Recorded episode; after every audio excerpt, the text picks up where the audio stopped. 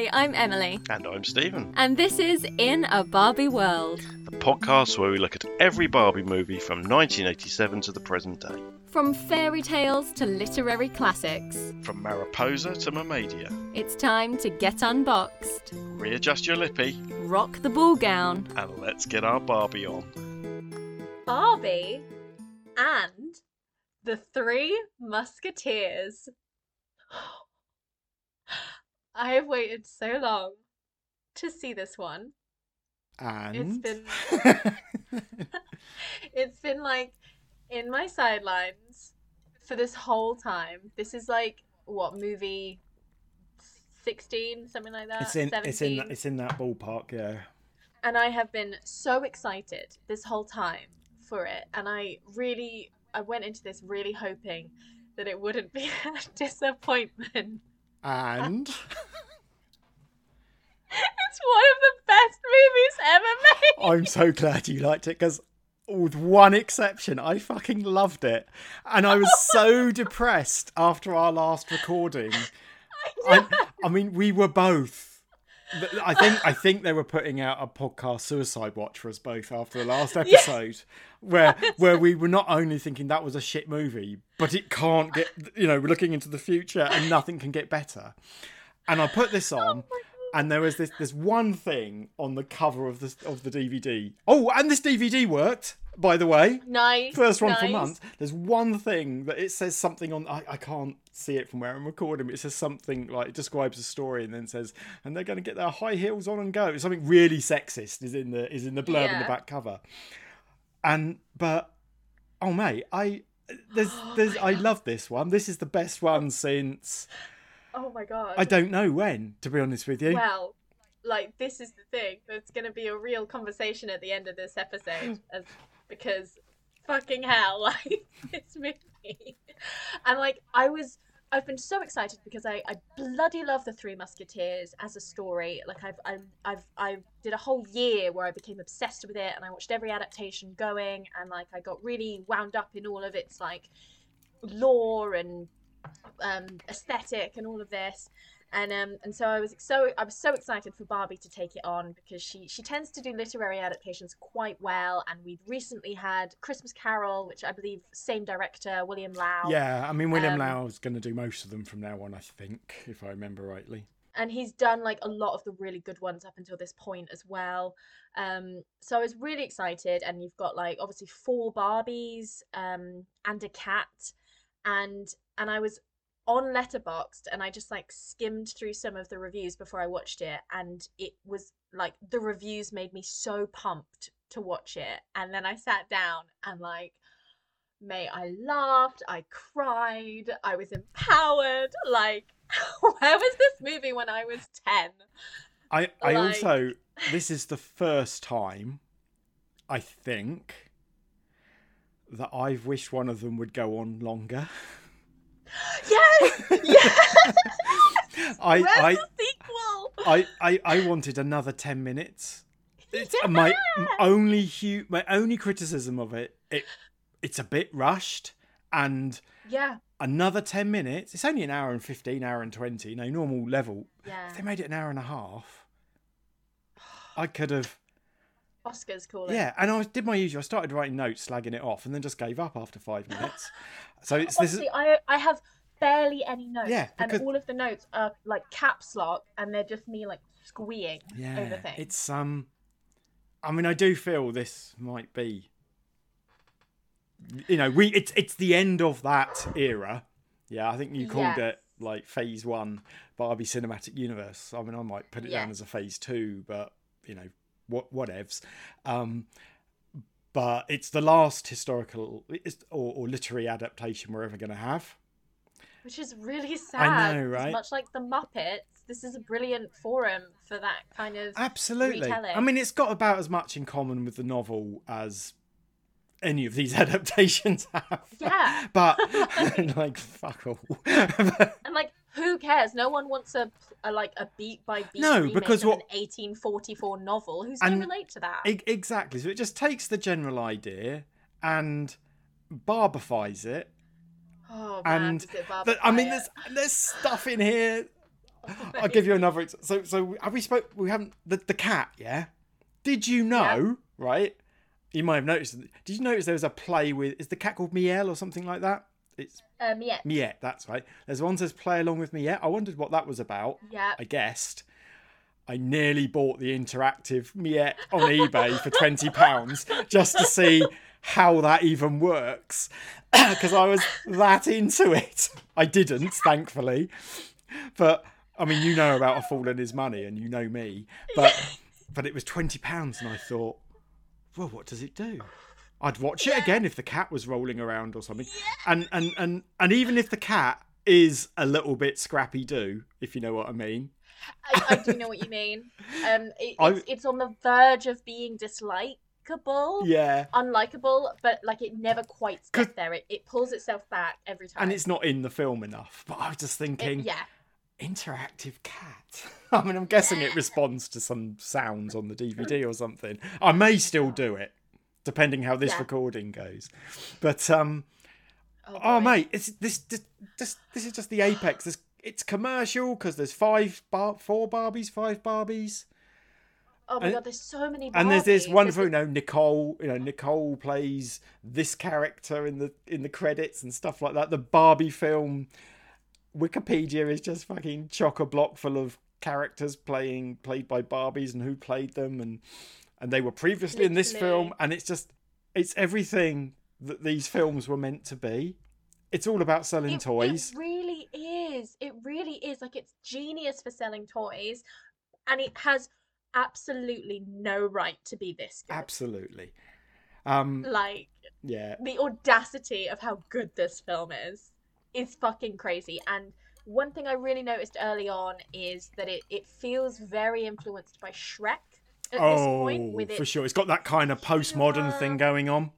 um, yeah, but like not too much, and it's not tiresome, and it's um the songs are all sort of like montage, like somebody else is very sort of Brother Bear Tarzan, like somebody's singing the songs, and then like stuff happens while while a, a voiceover sings the songs. Yeah, you sort of- it rather did- than like fi- in universe. they sort of kind of fill out the montage. I mean, I'm not sure the songs really match a film set in 16th century Paris or whatever it's meant to be, but I that so it opens with this amazing credit sequence and you get the first song that also plays over the credits which I paused the film went onto Spotify found and downloaded and added to all of my driving playlists. It slaps like I mean, it's such a good song and that's how this movie opens yeah, they've all all the songs sort of sound like they. oh, I'm trying to reference something that you'd understand, but but they they all they're feel sort of like so you. pop they're like 2000s like They all feel like Natalie Natalie Imbruglia's Torn, right?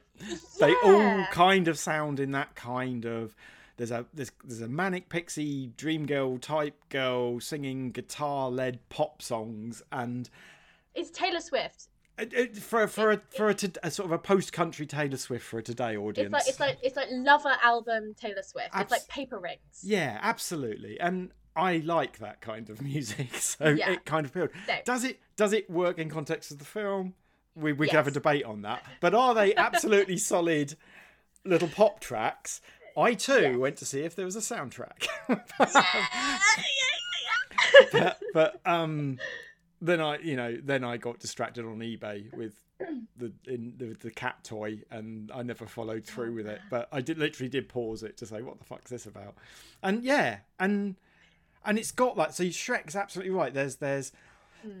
there's the fact it's not too tight and we talked about this before but when it didn't work so remember Diamond Castle? Oh, that do I? that kind of I'm set every thing yeah. didn't work. It, they didn't pull it off there at all. Whereas Here, here, there's a there's a sufficient enough world building of like 16th century Paris. yeah, That you can allow all of the like, uh, what's that word when it's like out of time, out of place, anachron- like anachronistic, anachronistic Anachronis- isms. anachronisms, anachronisms, Yeah. anachronistic. Yeah, that is the right word. Yes, It's a little bit that, but like it it's it's fine. yeah, like one of Um, the characters speaks as if she's from the fucking two thousands. Yeah, and and, and but like but it's okay because she's only got like eight lines. and that's Yeah. all right. Um, there's a there's a I, I feel there's a bit of winking to us as the audience all the time going on. Not quite fourth wall breaking, but there's something there's yeah, some, something about it. It's just saying, look, you dealt with Shrek. Deal, yeah this is the world we live in now Deal- and we're we're acknowledging that we're not trying to push through with stuff that you know we're we're we're adhering to the world that we know the children are being brought up in and we're trying to meet them halfway with by keeping our like barbie feet on the floor but acknowledging that these other things have happened and that perhaps we need to like do that um really good use of slow mo in this movie. Really? What? S- Explain. There's just there's just they use slow. Did you not notice? They like they like use slow mo. I didn't It's notice. like it's very Zack Snyder that like at the beginning where she's like somersaulting. Oh, over, okay. like, fences and stuff. yes. It they like slow the action down. They like they like do it in slow mo, and it's like it's like wow, I've never seen that in a Barbie movie before, and it's it's really cool because it's so gymnastic and acrobatic. I mean, they they choreograph. they do like that move that she's got, hasn't she? Don't they? They they they play that. They. Oh, we've got a new animation. Let's use this. Yeah, and I was I was use that. thinking initially, oh, I hope they don't do this all the time. But as it turned out, they they they they pull back on it a little bit. So and it and it's it's good it's interesting and it's it's you've never seen barbie like this before like this was a real um they trod the line so well of this is a real like kick-ass barbie like she's coming out of this like 90s feminism um because barbie barbie characters up until this point in the movies have not been inactive but they've not been like pow pow in a way that you might have assumed has happened up until this point um so this is the first time we really get to see kick-ass Barbie, as it were, like like power woman Barbie. Um, it's it. The opening is set on a farm, and she dreams of being a musketeer, and she's practicing in the farmyard with all of her moves and her swords, and that was very like Quest for Camelot for me, which was a massive movie for me growing up. Which again opens with a girl that dreams to be one of Arthur's Knights of the Round Table, and and wants to be a, a knight rather than a damsel and she's practicing in the farmyard and she's like bored with her mundane life. But in that movie her mom is like set against her doing that um but like no one else kind of is. Whereas in this movie her mom is 100% backing her dream and being like yep i said when you were 17 you could move to paris and learn to be a musketeer. Okay great. So already you're like oh amazing a supportive parent figure like that's really fun. And of course it's a mom and the dad is dead and like and that's really cool because it's barbie and it's women women women. But then what this movie does that quest for camelot doesn't quite touch on is that we're in a world where women don't become musketeers. And it's not just like a throwaway like oh won't it be fun when she becomes a musketeer at the end of the movie because like no woman has done it before it's like a full-on fucking subplot like the patriarchy is the antagonist of this movie like it's mad yeah, not going to disagree. And, and as we'll find out later, she's not the only person with this dream. Um, oh two things. So two things just to calm your your squeeness. okay Again, something I think we've mentioned before. When when mothers appear, a Barbie mother appears, she looks the same fucking age. yeah She- she, looks like She, but then like all the disney princess mums do as well yeah, it's just like I, I wish I wish they could just show her. There is a little something. There's a little puffiness. There's a little something, but there's nothing wrong with growing old. He says, um, and to be fair, and she, she could be like what Barbie's seventeen, so feasibly this woman, let's Oh, say she had Barbie mate. at the age of like twenty. Well, she could probably have the child at 14. It's the 16th century in France, right? Th- true. th- this, you know, she could be in her like, early in her twenty, in her, in her early 20 well, 30s. early 30s. It's just I, if if I was watching it with the sound off, I'd assumed it was her sister. That's the only thing. yeah, the one that's fair. but one thing I do like is yes, the animals talk, but only to each other. Yes, I noted that as well. I was like, oh, okay, we've got some talking animals again, and that was what we had, I think, in the Princess and the Pauper, which is why that Mm. worked so well. I don't I don't Um, mind a talking animal. yeah, I don't even mind keep- the animal kingdom themselves. talking to each other, but Mm. and and Barbie may well talk to the cat, but there's no sense that the cat the- is talking back to her, Yeah, uh, or or the horse. completely. And you get Yeah. you know we you know people talk to their pets. and Yeah. they look at you with their eyes thinking, "What?" But they do, you know. So so it just felt. I, I was down with that, and yeah. you know I've been down on that fucking bird in Thumbelina, and I oh, detested Oh, the. Was it a cat again in the Christmas Carol? Yeah, I, know, I know you like the cat. I hated it, and obviously our touchstone of hated animals the dogs, the diamond dogs from the Diamond Castle. the diamond dog. Whereas God. both the horse, which is called Alexander after Alexander Dumas, and Mm-hmm. Miette the cat, I'm I'm down with them. I know there's And another there's animal Brutus. later. Yeah, which Yeah. is just which we'll, we'll come to. we'll come to. But yeah, I, th- I thought it was fine. I, li- I liked it. She was setting up, you know, she set up a, a, a, a sort of a scarecrow attack thing and she was practicing. And like you say, her mother Okay. turns up. Her mother goes, Don't really want you to be a musketeer. She goes, But mum, you promised. Said, No, here you go. Here's the money. Go. You're going tomorrow. Come and have dinner. And I'm thinking, Oh, psych out, mum. Like it. Um, yeah. But there is, you know, there is a little bit of darkness here. I know, you know, her dad was a musketeer and her dad is dead. One assumes. Mm. yeah. Well, Musketeering. Yeah, told, but Yeah, there, yeah. there is a bit of a backstory here, and it, and you know the fact that her dad was a musketeer is meant to give her the in when she gets to Paris, but Yeah, it, completely. it- and again, just to draw parallels to Magic Sword Quest of Camelot, that opens with Kayley's dad, who was a Knight of the Round Table, dying, and we see his dead body, but Kaylee still wants to grow up to become a Knight of the Hmm. Round Table. Whereas in a Barbie movie, I don't think there's no death in a Barbie. No, and. I'm not- No one ever dies. no, not even when they should all go through magic holes in the floor. They, you know, there's some there's some terrible fates for people who are turned into mirrors for the rest of their lives and things like that. But no one dies. No You're right. Or, or there's a threat to kill everything in the fucking ocean. You know, there's there's peril. But Yeah. um, There's stakes. No, I'm, I'm, right. I'm not. I'm not saying I want a Barbie movie where her, her motivation is to to repeat her father who died horribly in battle, and she's been held back because she's a woman. Because that would be trite and rote. And this is Yeah. this is fine. It's it's just there. And remember again, we're not the audience. You know. Yes. Yeah. and so that could be. You know, death. Death does happen in animated movies, and it's incredibly upsetting. Yeah. Are you hearing me, Pixar? um, but that isn't what a Barbie movie's for. Bar- Barbie's Yeah. Barbie's sort of it's not it's not as deep as that. However, this one's got more going on. This this one is pretty fucking. deep. Yeah, I was going to say I've, I've just dissed the whole. Then then then we're going to talk about how deep it is over the next seventeen hours probably. Oh my god. Like, so we get to Paris, and immediately this fucking dog starts like fucking shit up. Like, genuinely fucking shit up. Like, it eats her letter of recommendation to join the Musketeers. Um, and we're like, who the fuck is this ugly ass dog? Um, and so already he's a threat. And she she immediately goes up to the guy. This thing, it's it's as you say, it's pacey, and she's like, I want to join the Musketeers. And very reasonably, he's like, my musketeers need to have proven themselves in some way. They need to have fought in a war, or they need to have had more than just like practicing fencing in their barn at home, which is valid. Now, he doesn't then say, We can put you on a training course to become a musketeer because, like, the patriarchy, but like, you know, it is a bit like, uh, yeah, you can't just like, you're 17. You can't just become, because all of the other musketeers that we see are not 17. They're like middle aged men. Oh, So yeah, you kind yeah. of get it.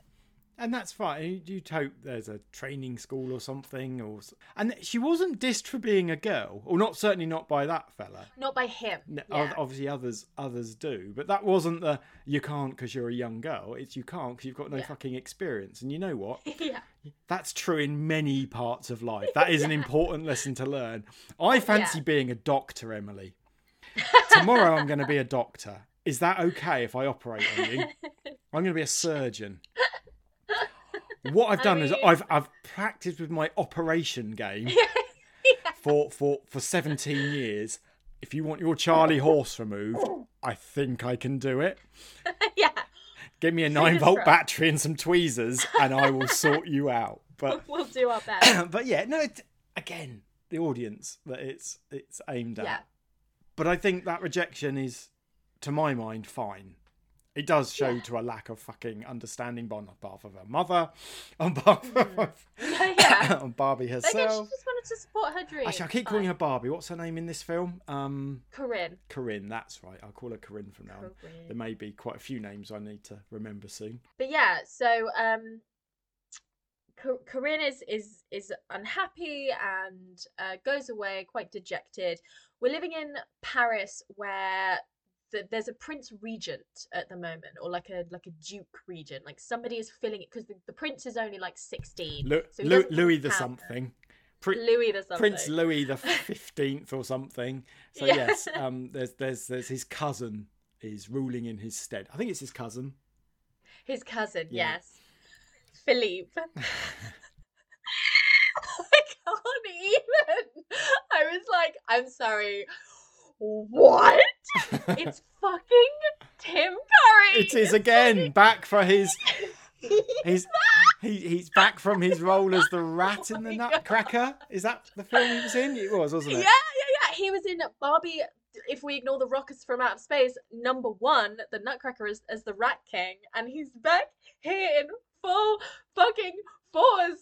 I was like, that is not who I think Th- I am. This is a nice way to bookend the Barbie season, right? It's Tim Curry. He's back. He's back again. It's Tim Curry as Philippe. and it's so good because Philippe comes on screen, and as an adult watching a movie, you're like, ah, there's our antagonist, um, voiced by Tim Curry, looks frightening, is suspicious, but the movie plays it so you don't realize he's like the antagonist. Like it's a bit of a mystery for like a good half an hour. You're not meant to like realize that he's the villain Oh, and, Um, and it's yes, it's for ages. it's it's it's it's at least an act. You know, we're still in the first act. We don't really find out to the middle of the second act. It's a good, like you say, it's a good twenty-five minutes before Which is long it's really yeah. It's re- you know normally he'd be twiddling his moustache Yeah. upon arrival, but I mean. I mean, it's not a surprise when it happens, but it's it's not No, it's not but it's- explicitly said.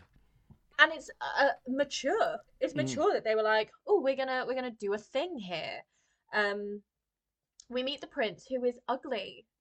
Like, he's really disappointingly ugly. This Ken. Um, but that's fine because I was like, "Oh, does that mean are we gonna? Is he gonna be a love interest? I don't know because he's not hot." And um, and he's like super into like inventing and that's his like thing he wants to be an inventor because it's like Yes, renaissance rip- paris ripping off Montgolfier and his balloon. yeah But um, th- there is one thing. Oh no, have we got there yet?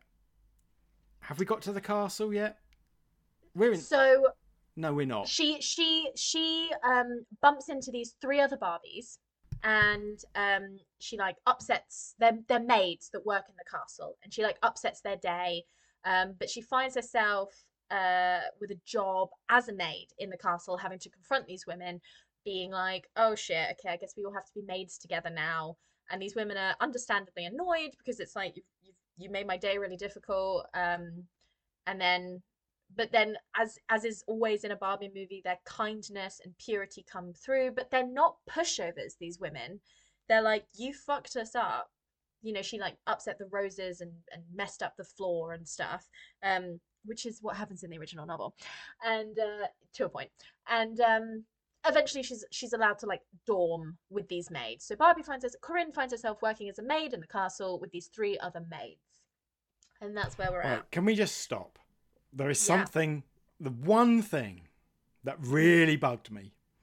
okay uh, You know, little things bug me all the time, but this thing actually almost got a demerit. They're in France. Ooh. It's called a chateau. yeah they don't have castles in France. I appreciate. I appreciate Americans. Also, everybody's talking like this in Paris. I know, I know, So- I'm, I'm all right with that. But I think there are other French words they use, but they don't use chateau. No, you know, the Louis and Philippe and da, da, da. Yeah. they've all got Frenchy names, and they they look like Frenchy people, and. And, and and then they call it a fucking castle, and I'm just going, call it a chateau, please. And then it, I, I did allow it to bug me a little bit, Mm, okay. but I'll live. Because there was nothing else. Well, out, I but- think if that's what I'm criticizing, I think that Yeah. should tell you know I'm not criticizing. I haven't mentioned the animation. I haven't mentioned Mm. Gaudy color schemes. I haven't even mentioned Miette's teeth. Right? Yeah. I think I think our audience know full well that if I'm finding nothing that's horrendous to pick on, we're on a good Mhm. one here. We're on a good one. Um, so she becomes a maid and she she earns the trust and respect of these other women quite quickly, again by just being pure of heart and kind, which is always a good lesson to learn as a child. And um, the turning point is uh, Louis is in the castle and they're having a conversation about how tomorrow is his 17th birthday and he shall resume his rightful place as heir of the throne and Philippe will step down as regent. And um, at the moment, you think Philippe's cool with this. That's Tim Curry. Um, you think Louis like is a bit apprehensive about becoming king, but it's fine. And then the maids are like sweeping the stairs, and then the chandelier above them suddenly starts to fall, and it falls in slow motion. And they manage to push Louis out the way. And then as the chandelier smashes onto the staircase, debris starts flying at all four maids in slow motion. And every single one of them takes a turn to like shatter this debris using their gymnastic skills, their resourcefulness. They like use their mops and brooms to like deflect things that are coming. Like they could have all, if this was Final Destination, they would have all fucking died in this moment. It But they, was like- it was a final destination moment. Yes, absolutely. very final destination. But they like deflect it, and then there's just a moment where they all look at each other and they're like, wait, what the fuck? And we find that somebody cut the rope to the chandelier, and Philippe is super mad about it. But like again, it's under the guise of like, hey, that nearly killed the king. Make sure that doesn't happen again. And it's very loaded. And he's got this sidekick who literally has an eye patch and is like is like evil. like he's so evil, this sidekick. Um but all of the women turn to each other and they're like, What? Like, where did you learn to do that? Like, how did you do that? And we have this camaraderie of like, I have always learned how to do that. Like, I've just always, I've, I've been training all my life to be a musketeer. I really want to be a musketeer. And all four of them have had the same dream and they've all always wanted to be a musketeer.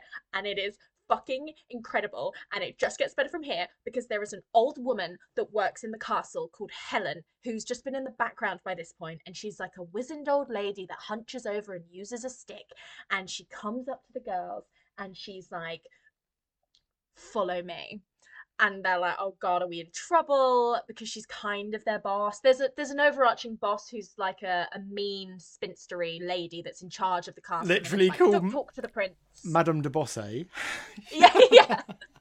She's like, don't don't talk to the prince and clean this up, like blah blah blah, all of this stuff. Um, and Helen's always been just sort of there.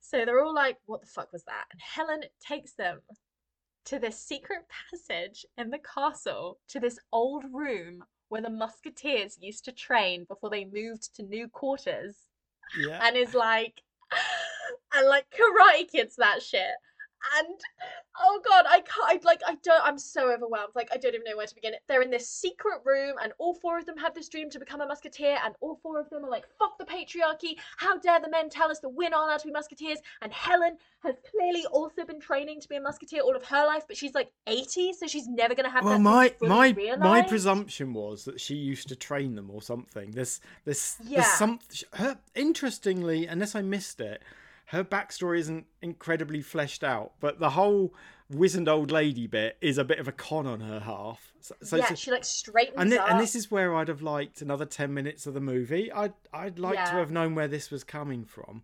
What I will Mm. say is, do you remember when we had a chat about some of the future movies and I got overexcited what Princess Charm School might be? yeah I don't mind anymore because this is what I want.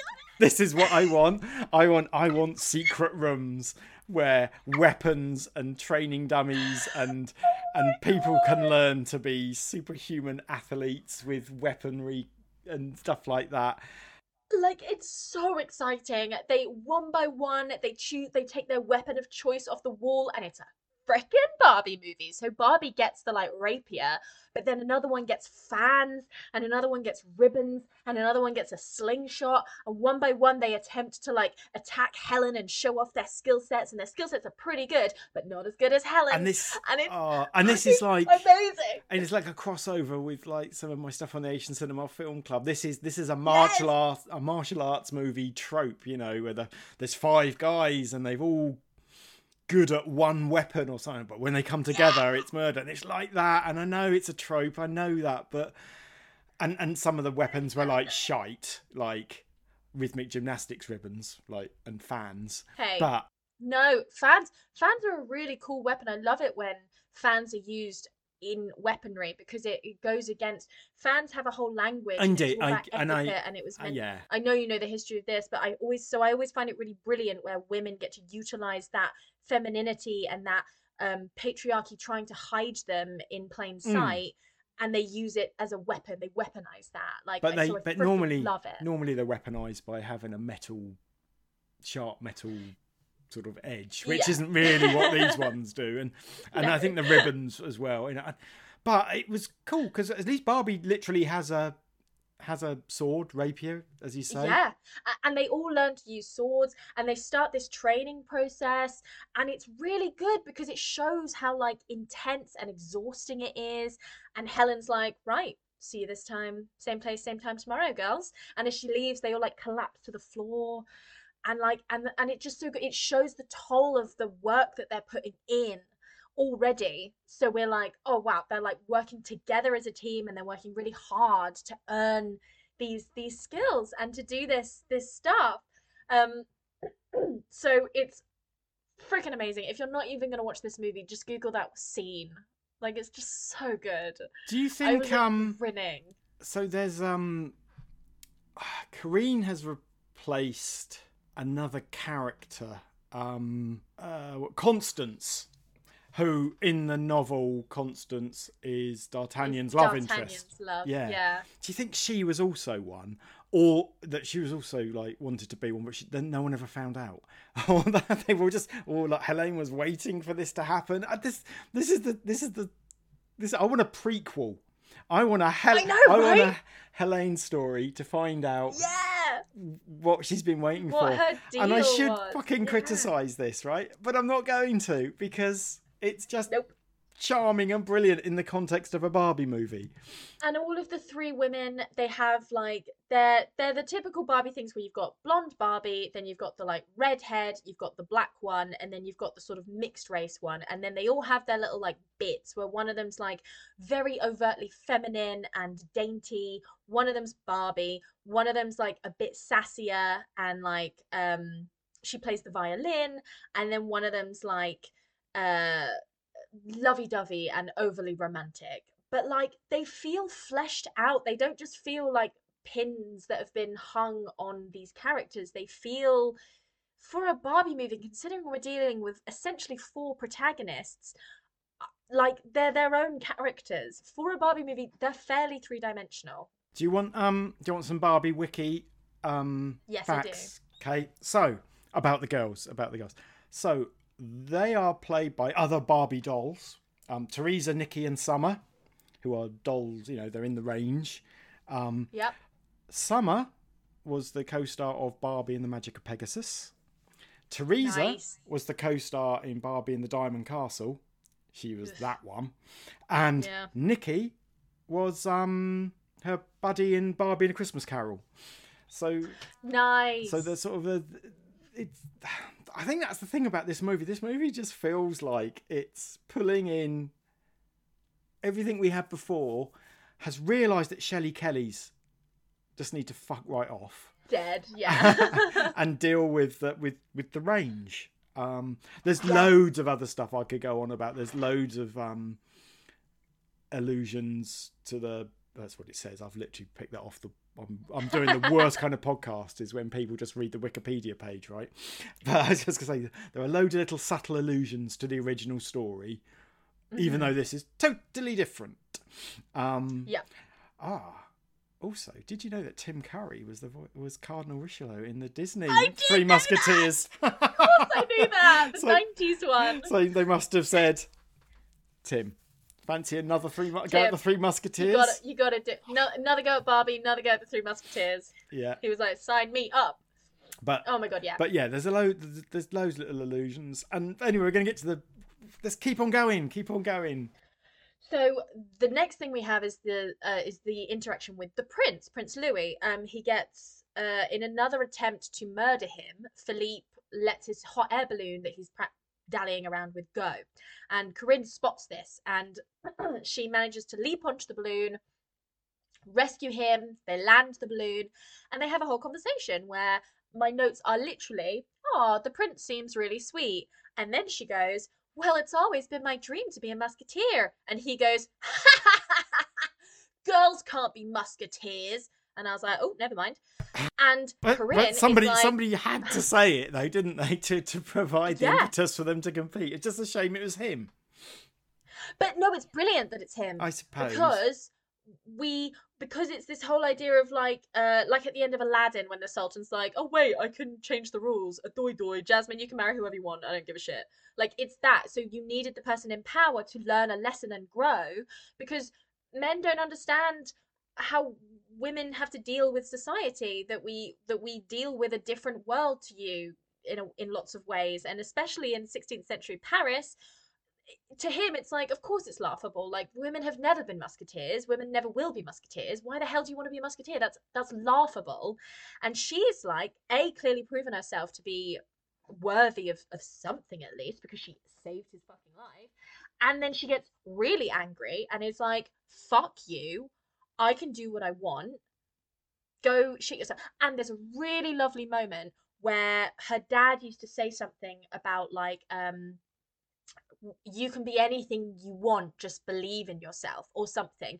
And they both say it at the same time and there's no conversation around it but the implication is that prince louis may have known her dad when he was a musketeer growing up which again is very quest for camelot the love interest in that garrett knew sir lionel Kayley's dad when he was a knight of the round table and he believed in him and he pushed him and they they share that bond where they both knew her father. And there's an implication of it here but again they don't quite they don't quite flesh it out. And it, again it would have been nice Yes. but it's fine because i will take that implication.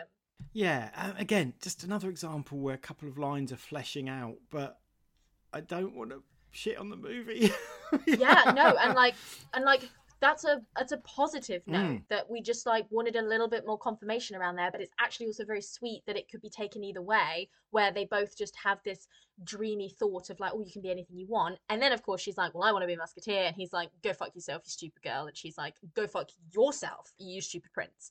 Um but she leaves him with one of those looks where he's like huh maybe i should think before i speak going forward. That was that that that did not and remember, he's he's he's 16 at this point, yeah he's an so he's got some learning to do, and he doesn't. He's not a hero in this film either.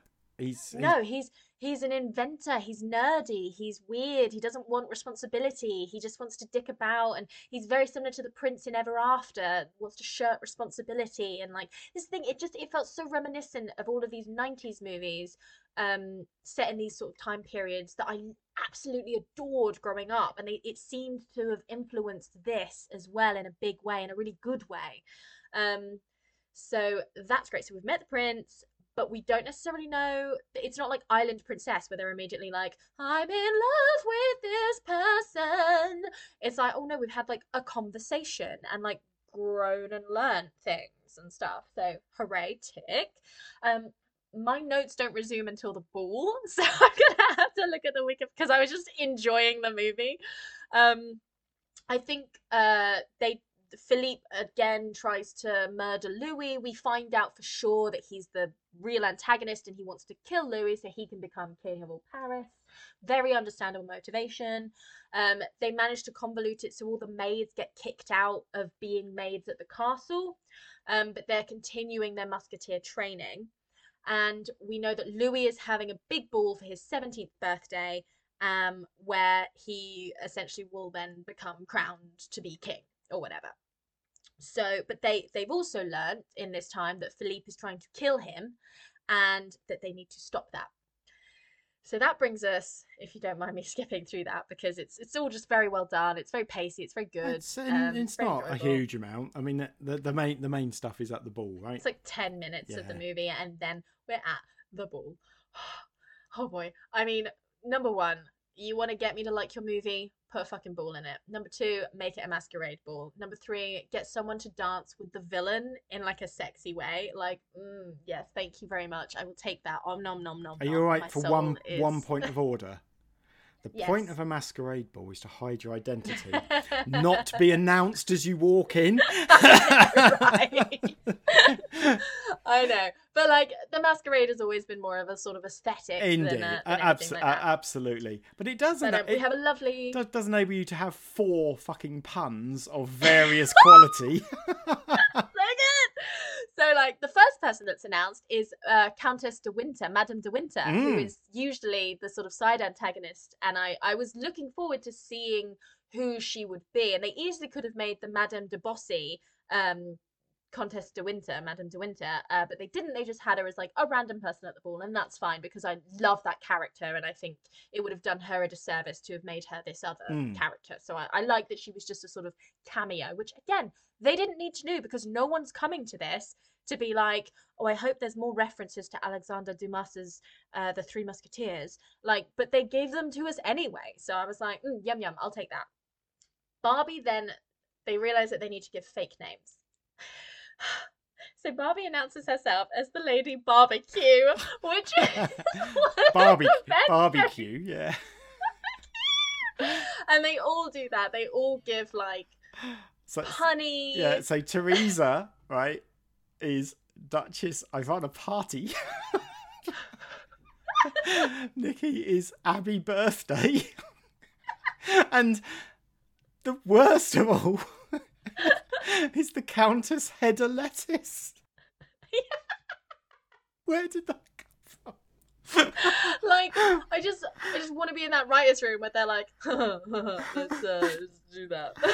Everyone was But like, yeah, great. If I was six, and the head of lettuce would have been the fucking funniest thing in the world. Oh. But it has no place being here or anything. But you know, they're just making them So up. But it's funny. It's funny. I liked it. so enjoyable. So then, so they've they've managed to get themselves these gorgeous masks and these um, which don't really hide their face because they're kind of lacy, but whatever. I don't care. They're beautiful. Their gowns, every single one of them has like a beautiful ball gown um, that's very intricate, and and I would have loved to have had on a doll when I was a kid. So really great stuff from the marketing team there, coinciding with the doll team. Like good, good, good, good stuff. Really fun. They all get to dance. Obviously, Corinne dances with the prince because he's just naturally drawn to her charisma and chemistry. He doesn't even realize it's her, but he picks her out of the crowd, very Cinderella-esque, and like I'm here for it they all take turns like dancing with the villain to try and keep him distracted and, and figure out how to foil his plan which again mm, yum yum yum yum yum yum yum. Give it to me. Um and they're keeping an eye out on like what the hell's gonna happen? Like what are we gonna have to do here? Like we know that there's going to be a dance with swords. Most people get a fake sword, but we know that the villains have smuggled in real swords through the underground passages. So there's a threat here. Who has a real sword? Who has a fake sword? Uh oh, what's going to happen? Um, oh man, I've literally put, in, I've, I've literally written as my note, holy fucking She-Ra shit. when the shit hits the fan, or wayo, um, when when the action starts to happen and we realize that there's a threat and we realize that the real swords are here and the girls have to spring into action. also, quick comment: the actual musketeers are fucking shit. Yeah, yeah, they're so bad at it. They're like stormtroopers. After, after all that, oh, you've got to be really good. Da da da da da. They're taken out pretty fucking quickly. Now I appreciate it's a So plot and blah blah blah, but the, the and yeah, and, and, and also to be fair, the fella. Oh, what's the guy called? The um. oh, the like lead musketeer, the like head of Yeah, he's got uh. uh, Monsieur Treville. Yeah, Monsieur Treville is um. I think he fully acknowledges this. He's not. Yeah, He doesn't. um. He doesn't. Uh. He he does let the girls just get on and do their thing because this thing nobody tries to stop them no. and what their thing is is oh man, it's, fucking incredible. They could have just whipped they could have just come in with cloaks hiding weapons as is the way in most of these things and then whipped their cloaks off. But no. We have sailor moon moments for every single girl as she like is essentially lifted up in a cloud of glitter strips away her ball gown to have a color coordinated musketeer vibed outfit with like thigh high boots and like little ruffles and a hat and it's so fucking cool and they all spin around and they bring out their weapon of choice again with the ribbons and the slingshots and the fans and the rapier and they all have this moment and it's mate it's so fucking good And like it's do- so good Do you know what I had written down as my one note? what Sailor Moon. we are It's so in right? sync It's tonight. It like it really is though. Like there's no other way to describe it. It's that moment where they like that like moment of every episode where they they go up and they turn around and they're, they're Wonder Woman into their costumes. Like and it's amazing because again they didn't need to go that hard, but they did. So in a cloud of glitter, these girls jump onto the floor and they start kicking ass. They are fighting. They are fighting together. They are fighting separately. They like no one gives a shit. Like they are just crushing it. Helen is there. Like she throws in a few moves. Like uses a broom to take down like three musketeers of her own, and then like continues sweeping. It's like, oh hey Helen. It's so fucking good. Um, Philippe manages to grab Louis and take him into the underground passages, and the girls are like, "Where's the prince? I don't know. I thought you had eyes on him. Uh, I was a bit busy." But they spot again, like all of this mystery around the castle. They spot his like mask due to the entrance of the the passageway, so they go through it. Um, literally, my notes are: Are you fucking kidding me? Unbelievable! Like it's amazing. They hunt him down. They chase them down. They fucking stand up against Philippe. They expose everyone for what they're gonna be. They rescue the prince. They do it in front of everyone, and it's feminism was born that day. Like, like I'm so empowered. I can do anything. you can. Like, It's It's so good. It's so fucking good. And it all comes to a head. They've rescued it and they've exposed the villain. Um, the cat gets to do some shit. The cat gets to finally have a standoff with this fucking dog. But again, it doesn't outstay its welcome. It doesn't last too long. It lasts like two quips. It, it, do- it and then- does. and then it's yeah, I mean, this is what I'm talking about the Scrappy Doo moment. You know, let me at him, let me at him. I'm Scrappy. Yeah. And I just think, oh, no, no. But, and don't distract me from over. what's interesting, but it's fine because it's a, it's a subplot, a tiny little subplot. It's not subplot. even a subplot. It's It's, like a side moment. Like because the cat always wanted to be a musketeer, which again I Ugh. heard twice. I Yeah, it did. over It did the pun I twice. It again. did the pun. Did the pun at the was what it needed to beginning and at that moment. And indeed, I. Th- Again, it wasn't like those dancing dogs. They didn't keep coming back to them because there was enough going on that they almost did it just to tick that Barbie box. It's like someone came into the boardroom and was like, "Uh, we haven't heard a fucking animal make some stupid quip." and actually, recently, and isn't, like, there you go, isn't the one. second quip by the horse? That Yeah. Alexander makes it, which uh, is is kind of you know I, I get this sort of fatherly vibe from Alexander the horse Yeah. towards Miette, and so I think it is quite nice for him to It's make the quip. You know, it's yeah, it's sweet and it's um supportive and it's fun and it's fun to watch this dog get beaten up because the dog is so horrible. um, and again, it doesn't last too long. Um, and we save the prince, and it's amazing. And then, um, stop me if I've forgotten everything. But then, but then we we we come back, and they're like, these women were kicked out of the castle. They're not meant to be here. They're here illegally. How dare they? And they're like, oh my god, is this true? They obviously take their masks off, and they're like, oh, it's you. Oh my god, how could you? And then they do that amazing thing where he's like, you don't belong in this. I, I oh, I can't believe you've done this. I know exactly where you belong. Like fake out because then it's like you belong as a musketeer. Musketeer. Yay. and they have their new shiny musketeer outfits, which have the like um oh what that like piece of fabric down the front, like the Tunic. uniform and the Yeah. floppy hat. It's so great, uh, really good stuff, and like. They're standing up on their podium and they're being given this honor of becoming a member of the Royal Musketeers, all four of them. And they look over to Helen in the crowd and she's so proud of them and they're so grateful for her. And it's like at the end of prey when she comes back and she looks at that girl like i'm a hmm. fucking sucker for moments like that. Like have a woman that succeeded in a place where women never have before. Look at a girl younger or older than them in satisfaction and support and i will cry i wept I burst into tears. I burst into tears when they looked over at Helen, and I was just like, "This movie is phenomenal." And Helen Like, and Helen gets a promotion. She replaces Madame de Oh, Bosse. yes.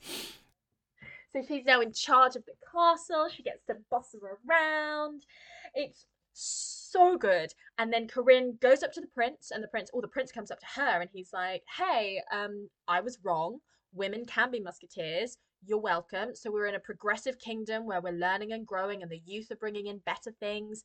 And he's like, "Do you want to go on a date sometime?" And then, and then Monsieur Treville turns up, and he's like, "Musketeers, we've heard of a ruckus in the street, and we need you, all of you on board to go and help solve the mystery." And blah blah blah blah blah. And she's like, "Hold that thought. We're gonna have to save that date for another day. Come, Musketeers." They don't kiss. They don't nothing. And the four musketeers ride off into the sunset. To do so musketeering. good. Also, so do you remember one of the girls has got a crush on King Louis? Oh, Yes. Prince Louis as oh, Louis the Thirteenth as you know Prince Prince Louis. Yeah, that's what we'll call him. Um, but they don't make a big deal about that. There's no, there's Yeah. no. Uh, There's the- no scrappy bitchiness because she was just a dreamy romantic. That was her like thing. She was like, oh, he's a prince and he's handsome, and therefore I'm on board with it. But like Corinne and him clearly have a vibe, and everyone's supportive of that. And like she's like, next Friday maybe, like gotta go, mate. Mm.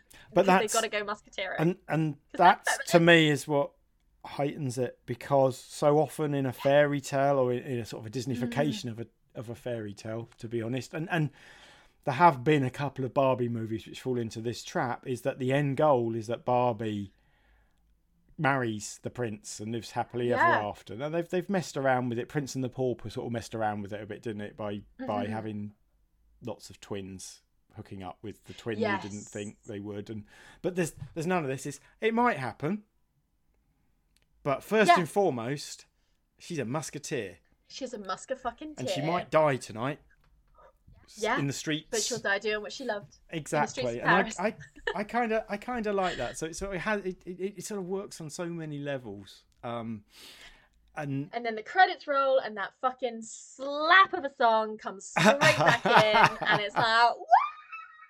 Feminism! Yeah! Friends get up to it's called all for one performed by Keely Hawkes Presley so good. It's so good. Oh my god.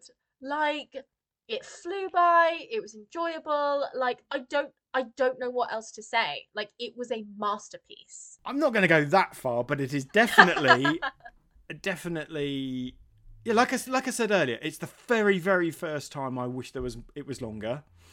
It's mm. the very first time I didn't sit there writing a list of everything that's wrong with it. yeah. It's really entertaining. It's really quite progressive. I, the, the things you know, there, there have been things that have bugged me about other Mm-hmm. movies that this movie maybe does a little bit of, but it didn't bug me at all because it's just done Yeah. so well. And also Yeah. coming off.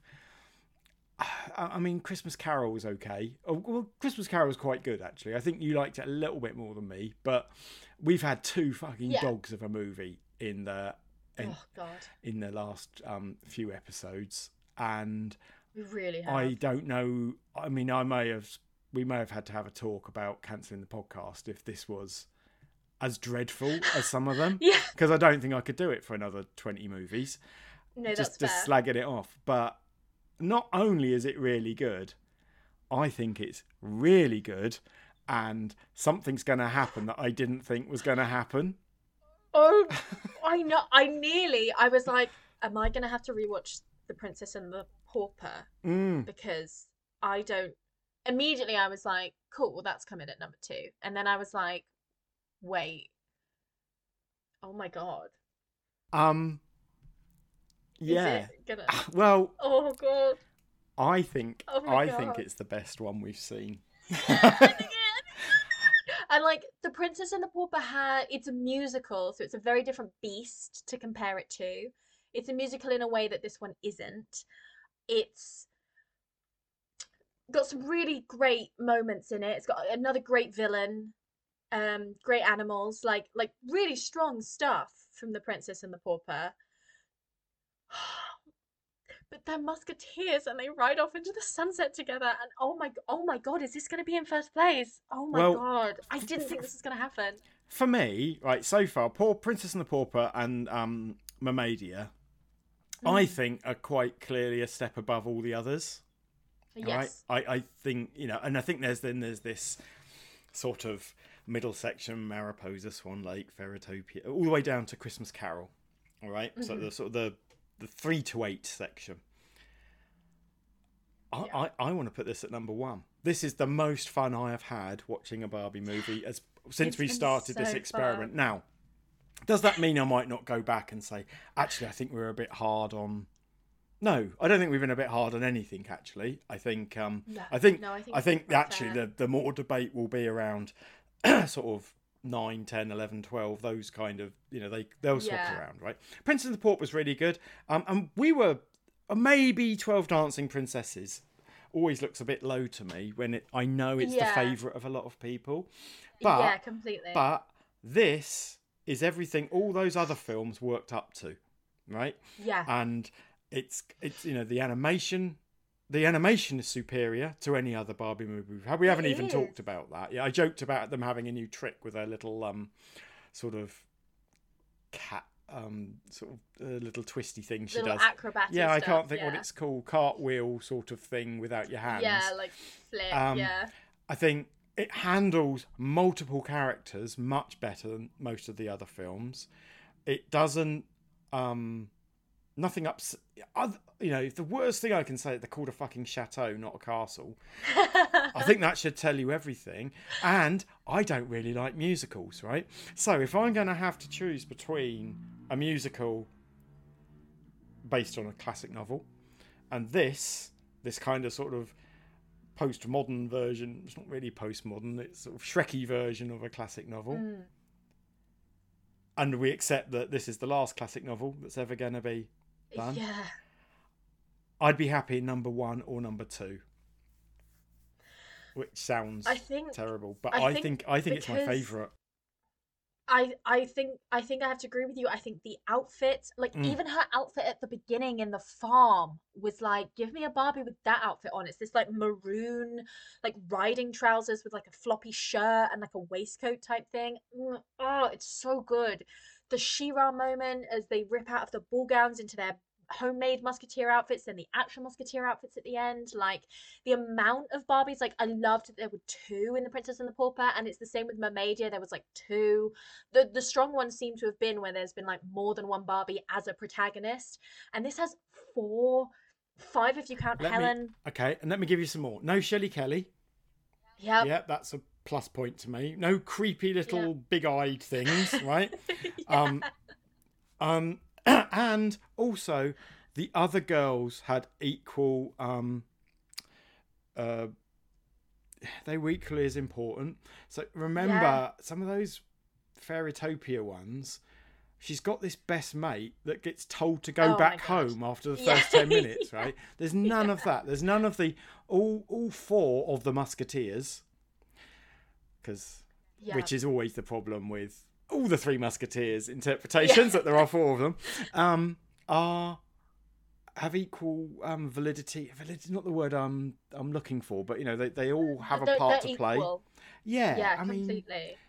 um and therefore i'm i want it at number one Yeah, I I think I agree with you. I want it at number one. It just it's a wave of feminism that I can get on board and with. and, and you um, didn't think i was going to say that did you You, you... I don't know because I was enjoying myself so much that I was like, how can how can he not? Like, how can he not? I always, I always worry because there's been. I think we've only fundamentally disagreed once or twice, right? Like, Yeah. like really fundamentally. And as we spoke last week, I don't. I think there's a fag paper between some of these movies. Oh yeah. And the more I talk about it, the more we've spoken today, and as excited as you've got, I don't even think it's up for debate. I think this is this is This is easily hands down. you know number 16 how many how many movies is the 16th one the best I know, right? in a series right It's madness. i mean how many movies have got 16 but you know maybe halloween or something i don't know Nightmare on Elm Street. yeah like that. actually there are quite a few lone wolf and cub movies but anyway you know usually when you get this far it it's you know we're, we're They start. but instead but, it, off. but instead instead of there being being lazy this one feels just like the accumulation of everything we've been so far yeah yeah. even even you know like the the one girl that talks in a kind of a modern patois you know that comes Yeah. from barbie diaries you know i can even i can think of drawing things from all of them so yeah shock horror How exciting! I don't think we're ever going to say this again but i think this i think we're going to enter into a second phase um where just you know they're not going to look like these films anymore yeah, we're dealing with a different beast. Mm, um and we will have to reset our judgment Oh my god, how exciting! So yeah, this is the end of Barbie Phase One. Uh, we now move into when you type in Barbie movies into Wikipedia, it's like a separate Excel document starts up, um, with as you say a different tone, a different vibe. I think we're going a lot more modern now, and I need to adjust myself for that because I've loved these genre pieces and I've loved these literary pieces. yeah Um, I mean, the next one is Barbie in a Mermaid Tale, which got a sequel of its own. Um, yeah, but it's it's, so, it's you know, contemporary. It's Malibu Barbie, the classic, yeah. the classic Barbie.